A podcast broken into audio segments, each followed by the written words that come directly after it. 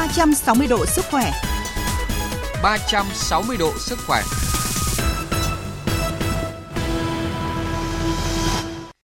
Biên tập viên Bá Toàn và Thủy Tiên xin kính chào quý vị thính giả của chương trình 360 độ sức khỏe. Thưa quý vị và các bạn, thời điểm này Hà Nội và các tỉnh phía Nam liên tục ghi nhận số ca mắc sốt xuất huyết và tay chân miệng tăng cao, tiềm ẩn nguy cơ dịch chồng dịch, quá tải hệ thống y tế nếu không có biện pháp dự phòng quyết liệt kịp thời. Chương trình hôm nay chúng tôi dành phần lớn thời lượng cho nội dung tình hình dịch tay chân miệng sốt xuất huyết tại một số điểm nóng và giải pháp phòng ngừa lây lan. Trước hết mời quý vị và các bạn cùng theo dõi một số tin tức y tế trong tuần. Theo Bệnh viện Quân y 175, thời gian qua, bệnh viện liên tục cảnh báo về tình trạng nhiều trang cá nhân, phòng khám tư, cơ sở thẩm mỹ sử dụng từ khóa liên quan đến bệnh viện như Viện Thẩm mỹ 175, Bệnh viện 175 để quảng cáo và thu hút bệnh nhân. Đến nay, thủ đoạn càng tinh vi hơn khi một fanpage giả mạo ra đời đã ngang nhiên sao chép và đăng tải lại nội dung từ fanpage chính thức của Bệnh viện Quân y 175 đại diện bệnh viện cho biết địa chỉ https 2 gạch chéo gạch chéo bệnh viện 175.vn là trang thông tin điện tử duy nhất của bệnh viện. Theo báo cáo của Trung tâm Kiểm soát Bệnh tật Hà Nội, đầu tháng 7 năm 2023, dịch sốt xuất huyết có nhiều bất thường, Riêng trong tuần từ ngày 7 tháng 7 đến ngày 14 tháng 7, thành phố ghi nhận gần 300 ca mắc sốt xuất huyết mới tại 29 quận huyện thị xã. Tính từ đầu năm 2023 đến nay, Hà Nội đã có tổng hơn 1.000 trường hợp mắc sốt xuất huyết, không có ca tử vong. Số ca mắc tăng 3,5 lần so với cùng kỳ năm 2022, ghi nhận 72 ổ dịch sốt xuất huyết, hiện cả thành phố còn 27 ổ dịch ghi nhận nhiều bệnh nhân. Còn tại thành phố Hồ Chí Minh từ đầu năm đến nay, thành phố ghi nhận gần 8.000 ca mắc tay chân miệng, trong đó có 2.370 ca phải nhập viện điều trị và 212 ca nặng chiếm tỷ lệ 8,95%. Dự báo số ca mắc và ca nặng sẽ tiếp tục tăng. Tỷ lệ nhập viện và tỷ lệ ca nặng từ các tỉnh thành chuyển đến thành phố Hồ Chí Minh chiếm khoảng 80%. Hiện nay mỗi ngày, thành phố Hồ Chí Minh phải dùng khoảng 200 lọ Ivit cho trẻ mắc tay chân miệng trong khi các bệnh viện chỉ còn 2.400 lọ. Đáng lo ngại, đến cuối tháng 8 mới có đợt thuốc Ivit nhập khẩu tiếp theo với số lượng hạn chế. Và trong chuyên mục chuyện ngành y sau ít phút nữa chúng tôi sẽ đề cập các giải pháp phòng ngừa lây lan sốt xuất huyết và tay chân miệng trong thời gian tới. Mời quý vị và các bạn lắng nghe. Tiến sĩ bác sĩ Nguyễn Trung Nguyên, Giám đốc Trung tâm chống độc Bệnh viện Bạch Mai Hà Nội cho biết, thời gian gần đây, hầu như ngày nào các bác sĩ cũng tiếp nhận các ca ngộ độc hóa chất ăn mòn có thể tiếp xúc qua da hoặc qua đường uống. Bác sĩ Nguyên khuyên cáo, hiện nay tình trạng ngộ độc hóa chất đang gia tăng, đặc biệt nhiều loại hóa chất gia dụng, thuốc để trong các lọ giống nhau là hàng sách tay không có nhãn tiếng Việt, dẫn tới người dùng bị ngộ độc do nhầm lẫn, người tiêu dùng nên cảnh giác với các loại hóa chất gia dụng và nên sử dụng các loại hóa chất có nhãn phụ tiếng Việt biết rõ nguồn gốc. Các bác sĩ bệnh viện Đa khoa Trung ương Cần Thơ vừa nội soi cấp cứu thành công, lấy đoạn khăn giấy dài rơi vào trong lòng phế quản một bệnh nhân. Trước đó bệnh nhân được phẫu thuật mở khí quản sau khi về nhà chăm sóc, người bệnh bị tăng tiết dịch, khó thở. Người nhà dùng khăn giấy lấy dịch qua lỗ mở cho bệnh nhân dễ thở. Lúc này, bệnh nhân bị ho nên đoạn khăn giấy tụt xuống phế quản. Theo bác sĩ Cao Thị Mỹ Thúy, trưởng khoa nội hô hấp, dị vật đường thở rất thường gặp ở bệnh nhân có mở khí quản. Các dị vật như là khăn giấy, bông tăm, gạc, sợi chỉ là tình trạng cấp cứu nguy hiểm. Việc chăm sóc bệnh nhân có lỗ mở khí quản phải hết sức cẩn trọng.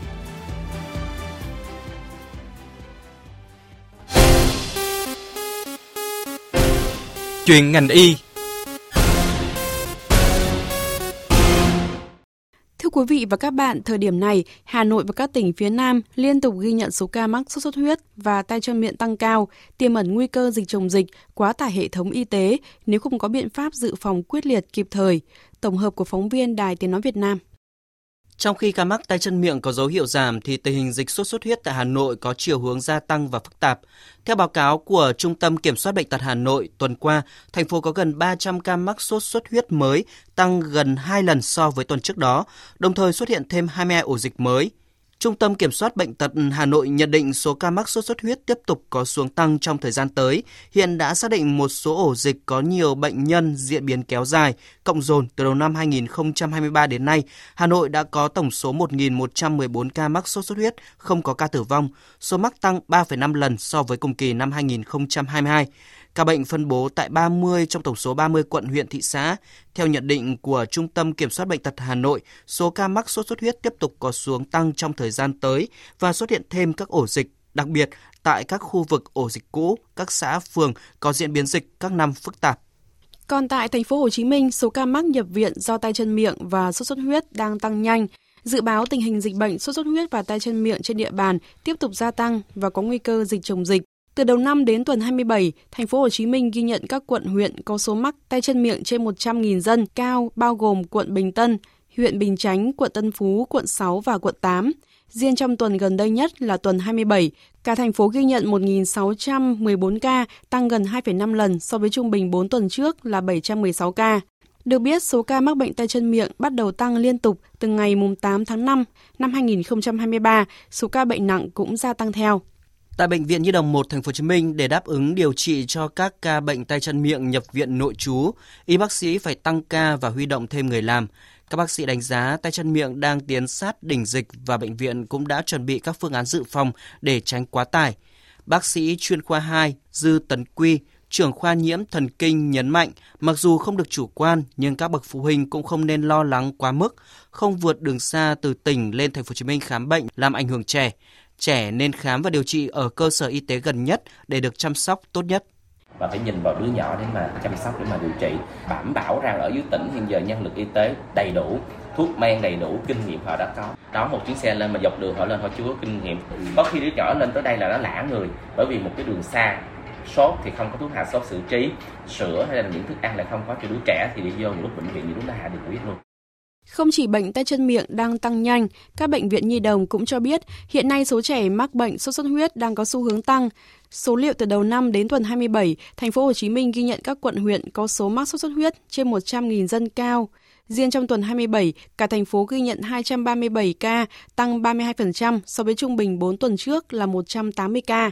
Bác sĩ chuyên khoa 2 Nguyễn Hồng Tâm, Giám đốc Trung tâm Kiểm soát bệnh tật thành phố Hồ Chí Minh cho hay, hiện tại số ca mắc mới của tay chân miệng và sốt xuất huyết đều thấp hơn so với cùng kỳ năm trước và chưa ghi nhận trường hợp tử vong do sốt xuất huyết. Tuy nhiên, đáng quan tâm đó là tỷ lệ ca bệnh nặng trên số ca mắc mới của hai dịch bệnh này đều tăng. Ví dụ, nếu như năm trước 100 ca mắc thì chỉ có 10 ca bệnh nặng, còn năm nay 100 ca mắc mới nhưng có khoảng 20 ca nặng. Tại tỉnh An Giang, bệnh tay chân miệng năm nay diễn ra sớm hơn mọi năm, số bệnh nhân có xuống tăng cao với nhiều ca chuyển nặng. Hiện nay trên địa bàn tỉnh An Giang, số ca mắc tay chân miệng tăng cao, bình quân mỗi tuần có hơn 100 ca mắc. Tiến sĩ bác sĩ Trần Quang Hiền, Giám đốc Sở Y tế An Giang cho biết, hiện nay tình hình bệnh tay chân miệng trên địa bàn tỉnh đang diễn biến phức tạp, có xuống tăng, nhất là thời điểm tháng 8 và đầu tháng 9 tới. Đây lại là thời điểm trẻ em bắt đầu tự trường. Bác sĩ Hiền khuyến cáo tiếp tục tuyên truyền cho mọi người dân biết về mấy cái dấu hiệu về tay chân miệng. Để người dân biết đưa trẻ em đến khám. Cái ờ, thứ hai nữa là mình tăng cường cái tập huấn cho tất cả các tuyến về cái ờ, điều trị tay chân miệng. Rồi cái thứ ba nữa là là chuẩn bị cơ sở vật chất đặc biệt về thuốc.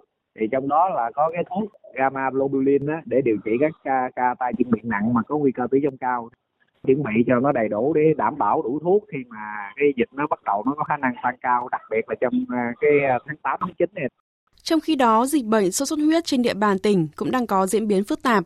Từ đầu năm đến nay, tỉnh An Giang ghi nhận gần 5.000 ca mắc sốt xuất huyết, tăng gần 400% so với cùng kỳ năm ngoái, trong đó có hơn 200 ca nặng. Số ca mắc bắt đầu tăng mạnh từ tháng 2 đến nay và hiện chưa có dấu hiệu giảm. Đến nay, toàn tỉnh có 10 trên 11 huyện, thị xã, thành phố có số ca mắc sốt xuất huyết tăng vượt trên 100% so với cùng kỳ.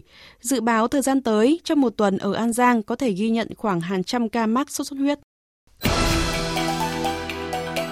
360 độ sức khỏe, năng lượng cho cuộc sống. Thưa quý vị và các bạn, để phòng ngừa lây lan sốt xuất huyết và tay chân miệng trong thời gian tới, người dân cần tuân thủ và lưu ý những điểm gì? Và sau đây chúng tôi có cuộc trao đổi với Phó Giáo sư Tiến sĩ Trần Đắc Phu, Cố vấn cao cấp Trung tâm Đáp ứng Khẩn cấp Sự kiện Y tế Công cộng Bộ Y tế về nội dung này. Mời quý vị và các bạn cùng nghe. À, xin cảm ơn Phó Giáo sư Tiến sĩ Trần Đắc Phu đã nhận lời tham gia chương trình của chúng tôi. Vâng, xin uh, chào MC ờ, Thúy Nga và các bạn uh, thính giả của VOV1. À, thưa Phó Giáo sư, từ đầu tháng 7 đến nay thì à, các tỉnh phía Nam liên tục ghi nhận số ca mắc tay chân miệng và sốt xuất huyết gia tăng, trong đó thì đã có hàng chục ca tử vong rồi ạ. Vậy thì à, ông có nhận định như thế nào về diễn biến của hai dịch bệnh này ạ? Tôi cho rằng là chúng ta không ngạc nhiên. Đây là hai bệnh dịch lưu hành hàng năm, à, đến hẹn lại lên đặc biệt là thời gian vừa qua ấy do, do 3 năm à, có dịch Covid-19 chúng ta thực hiện giãn cách xã hội, phong tỏa rồi, rồi cách ly. Thế và ờ, chúng ta áp dụng các cái biện pháp phòng bệnh ví dụ như là uh, uh, rửa tay chẳng hạn thế phòng bệnh các cái bệnh thì uh, rồi uh, là vấn đề là người dân không đi lại vân vân. Nên ý, là cái số mắc người dân cũng không mắc số cao trong năm đó. Và chúng ta cũng thực chất là chúng ta cũng thấy rằng là Ờ, không có số tăng trong những năm mà khi có covid mà chúng ta tiến hành giãn cách xã hội như vậy. Thế và nó tích tụ những cái người mà không có uh, miễn dịch. Thế và như vậy thì miễn dịch cộng đồng đến thời điểm này nó giảm và gây ra cái số mắc nó uh, tăng lên. Thì đấy là tôi cho rằng là cái việc mà uh, uh, chúng ta không bất ngờ về cái vấn đề đó. Ờ, và hiện nay thì chúng tôi cũng thấy rằng là cũng có thể là người dân thì cũng có những cái lơ là nhất định đối với việc hai phòng bệnh, hai bệnh này. Mặc dù rằng là tay chân miệng nó ở tổn thương ở tay chân miệng, tay ở chân ở miệng nhưng nó lây theo đường tiêu hóa và sốt xuất huyết thì lại lây theo đường do mũi truyền. Vâng ạ, và một điểm đáng lưu ý là năm nay tuy số ca mắc thấp hơn cùng kỳ của năm 2022, nhưng thành phố Hồ Chí Minh xác định nguyên nhân gây ra các ca bệnh nặng là chủng enterovirus EV71, chủng virus có độc lực cao, có thể gây bệnh nặng và thậm chí tử vong, là tác nhân gây ra các vụ dịch lớn vào các năm 2011 và 2018 ạ. Vậy thưa Phó Giáo sư, với chủng EV71 thì có cách nào để người dân có thể phòng ngừa tay chân miệng cho con em mình không ạ? À, các bạn biết thì hiện nay chúng ta chưa có vaccine. Tay chân miệng biểu hiện nốt tổn thương ở tay, ở chân, ở miệng, lây theo đường tiêu hóa. Và như tôi cũng nói ở phần trên, vệ sinh môi trường, à, dụng cụ đồ chơi, thế rồi các trẻ đặc biệt là lây ở trẻ em tiếp xúc khi trường học à, thì, thì nó thì chúng tôi nghĩ rằng là à, chúng tôi nghĩ rằng cái biện pháp phòng bệnh là biện pháp phòng bệnh theo đường tiêu hóa thì chúng ta phải làm vệ sinh môi trường chúng ta rửa các dụng cụ đồ chơi thế rồi lau chùi các nền nhà lớp học. Thế rồi ờ, quản lý phân của trẻ em đối với những trẻ em nhỏ. Và cũng phải thực hiện ăn chín, uống chín. Và vấn đề rửa tay cũng rất quan trọng trong cái vấn đề phòng bệnh cho các cháu. Và ngoài ra chúng ta cũng còn phải ờ, phòng bệnh, rửa tay của các bậc cha mẹ khi mà cho các cháu ờ, ăn uống chẳng hạn và qua ghi nhận của một số cơ sở y tế thì cho thấy là trẻ mắc tay chân miệng có dấu hiệu chuyển nặng rất là nhanh. Ờ, vậy để nhận biết con em mình mắc tay chân miệng cũng như là các dấu hiệu chuyển nặng của bệnh này thì các bậc cha mẹ cần lưu ý những cái gì thưa phó giáo sư? À, chúng tôi nói rằng là lúc này thì ờ, luôn luôn có nhiều bệnh mà không phát hiện sớm được mà nó đều là có sốt nên các uh, gia đình cần đi cơ sở y tế để được chẩn đoán xác định theo dõi sức khỏe trẻ em như biểu hiện nặng ờ, mà các cháu không thấy khỏe thì cảm tưởng ấy chán ăn cảm tưởng ấy yếu không chịu chơi rồi sốt cao.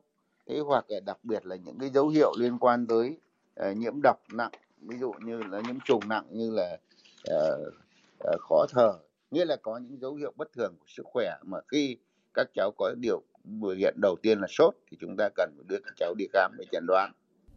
Vâng, có thể thấy là khá là nhiều những cái lưu ý để các bậc cha mẹ ờ, quan tâm hơn đến ờ, sức khỏe của con em mình, nhất là trong mùa dịch bệnh này để phòng ngừa những cái biến chứng của tay chân miệng ạ.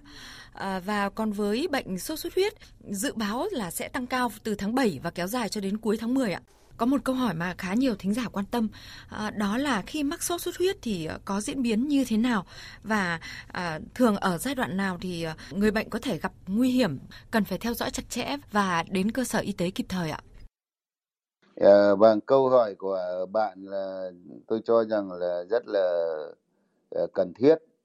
À, bởi vì rằng là sốt huyết thì nó là một cái bệnh mà do virus gây nên thế và giai đoạn biểu hiện sớm ấy, thì nó là chỉ là một cái sốt.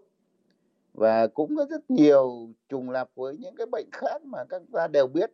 Covid 19 cũng sốt cúm cũng sốt. Thế và các cái bệnh do virus khác cũng sốt. Thế và đặc biệt ấy, thì trong những cái trường hợp vài ngày đầu thì chúng ta chưa thấy có những cái thì ờ, sốt phát ban thì chúng ta cũng không biết được là mình có bị sốt huyết hay không. Nếu như không có được ờ, xét nghiệm.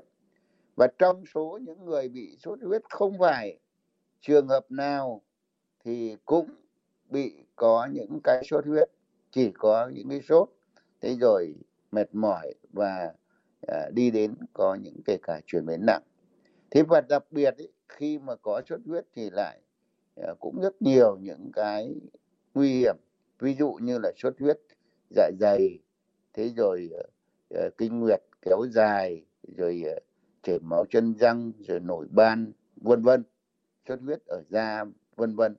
Thế và cái nguy hiểm nhất ấy, của sốt huyết ấy, là nó giảm tiểu cầu thì rồi nó rối loạn các cái vấn đề về đông máu rồi vấn đề uh, Ờ, mất ờ, nước điện giải vân vân thế thì tất cả những cái đó là rối loạn và gây nên cái tình trạng nhiễm trùng à, nặng và à, có thể là dẫn tới à, tử vong thế và như vậy thì chúng tôi nghĩ rằng là trước tiên ấy, chúng ta khi mà có sốt ấy, thì chúng ta cần đi đến cơ sở y tế hoặc là được tư vấn của bác sĩ để xem rằng là mình bị sốt gì Đấy. và nếu như chúng ta sốt huyết thì chúng ta phải điều trị theo hướng sốt xuất huyết. Còn nếu chúng ta bị bệnh khác thì chúng ta điều trị theo hướng của các bệnh khác. Thế và ờ, chúng ta luôn luôn chúng ta phải theo dõi sức khỏe, có những dấu hiệu chuyển nặng hay không.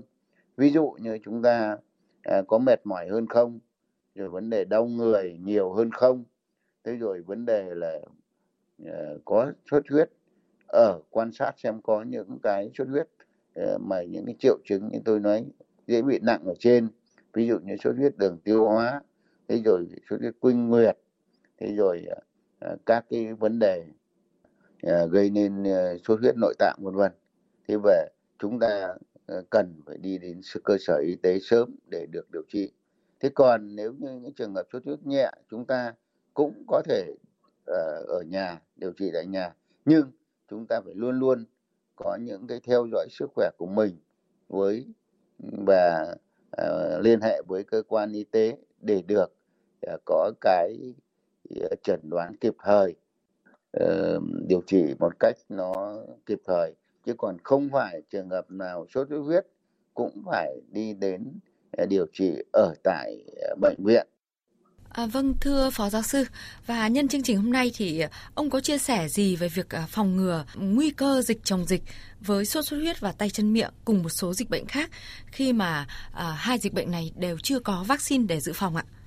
Thì chúng tôi muốn nói rằng là mỗi dịch thì có các cái biện pháp phòng bệnh và điều trị khác nhau.